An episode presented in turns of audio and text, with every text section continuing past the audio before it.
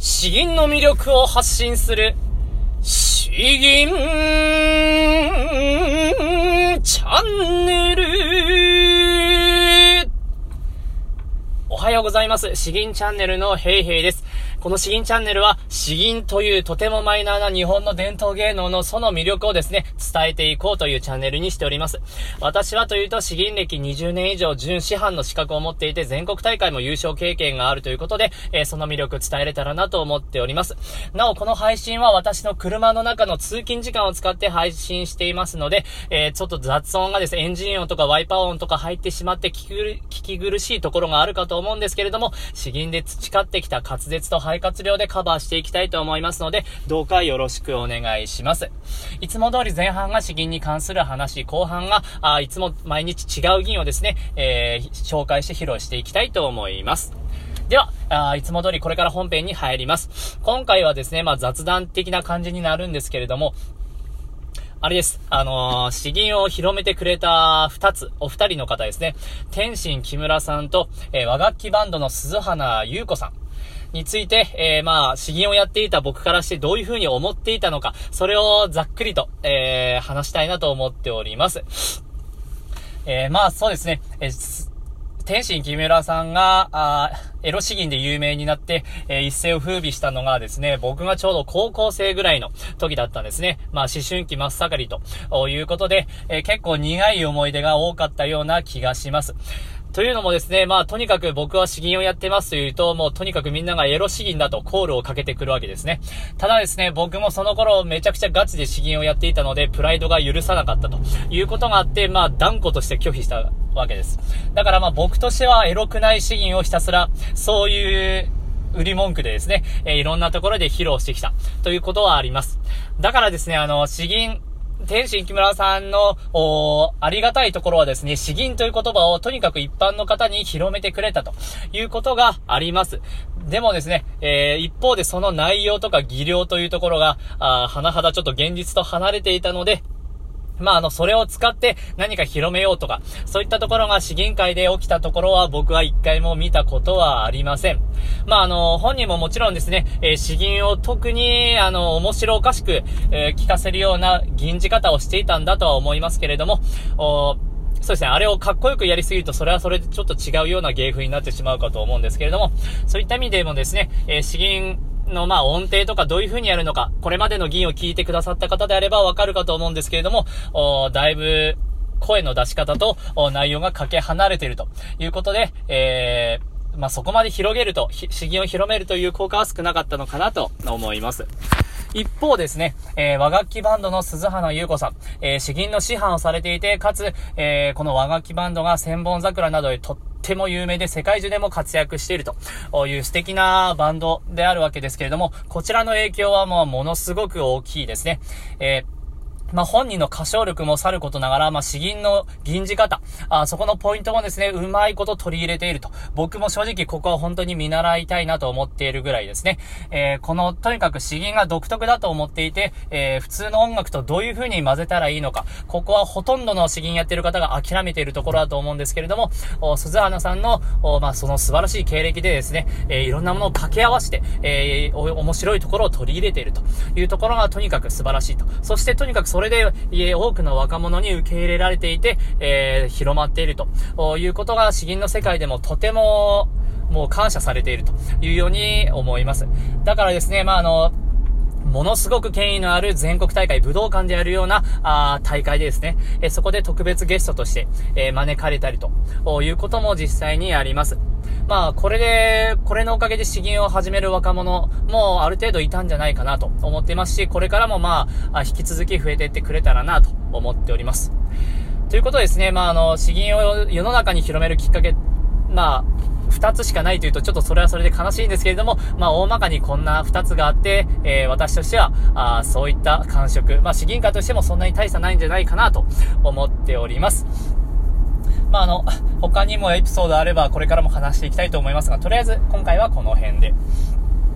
それでは、えー、後半の方ですね、えー、今日は銀をまた一つ吟じていきたいと思います。私は、あの、結構戦物の銀が結構好きでして、というのもですね、力強くやる銀と、あと私の性格上というか、それとですね、結構マッチしやすいというところがあります。今回もですね、あの、西南の駅の激戦区として、えー、言われていた吉次峠。吉次峠、熊本県のところですね。えー、それを演じた銀になります。吉次峠の戦い、さっさ友房。君水や吉次の剣は城よりも剣なり。突骨、空を増して、道走行。煙は込む、高瀬可変の水。風は巻く、山の竹北条の旗。一丁敬意を伝えて笑って相待てば、たちまち聞く戦軍バンバの声。荘園雲となり玉雨となる。宗師の一名、黄毛よりも軽し。突貫の声は巨峰にわして響き、山は叫び谷は吠え、健康とどろく。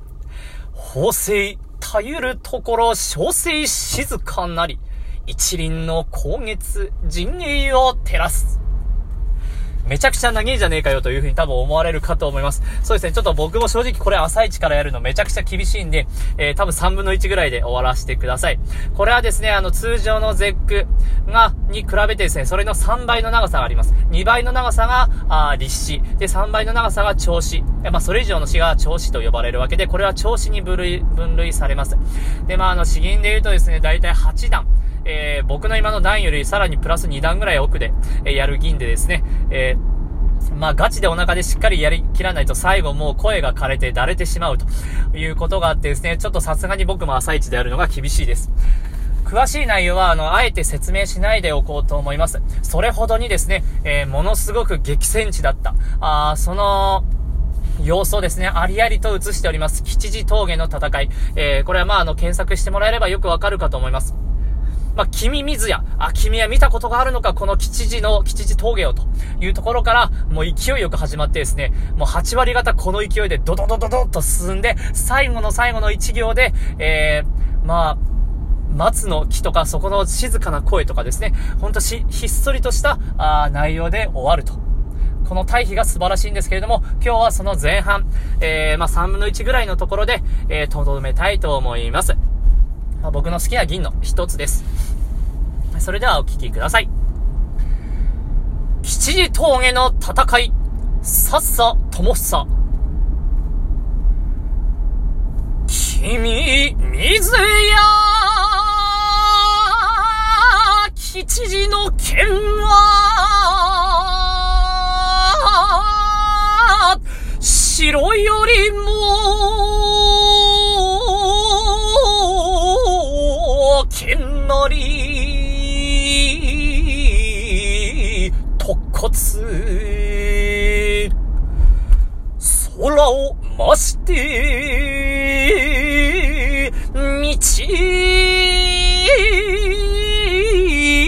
走行、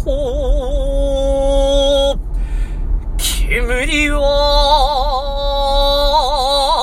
こむ、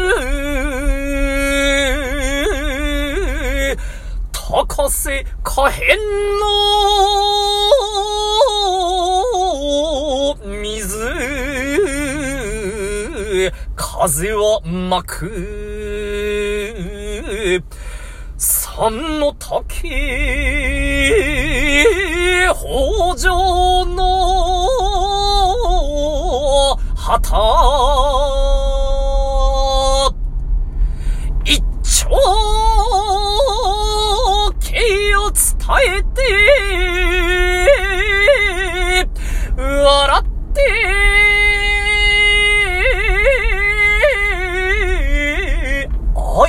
なてば、たちまち聞く、戦軍、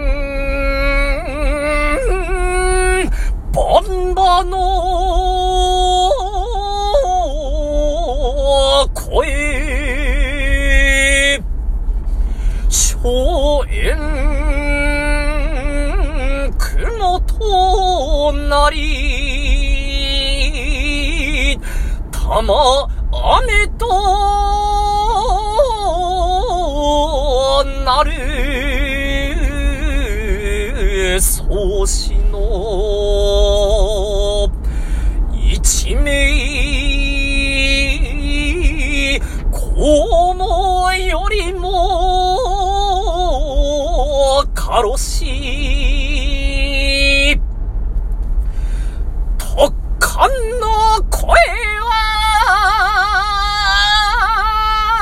巨峰にわして響き、山は叫び、谷は吠え、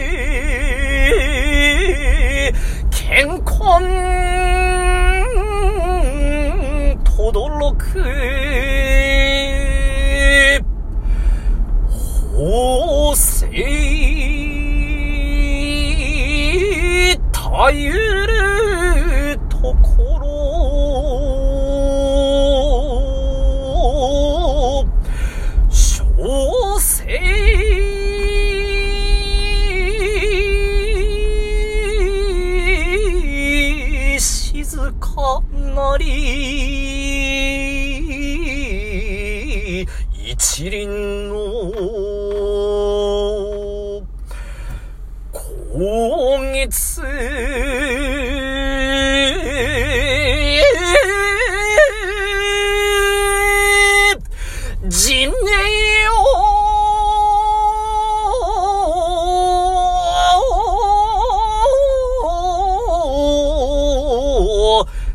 照らす。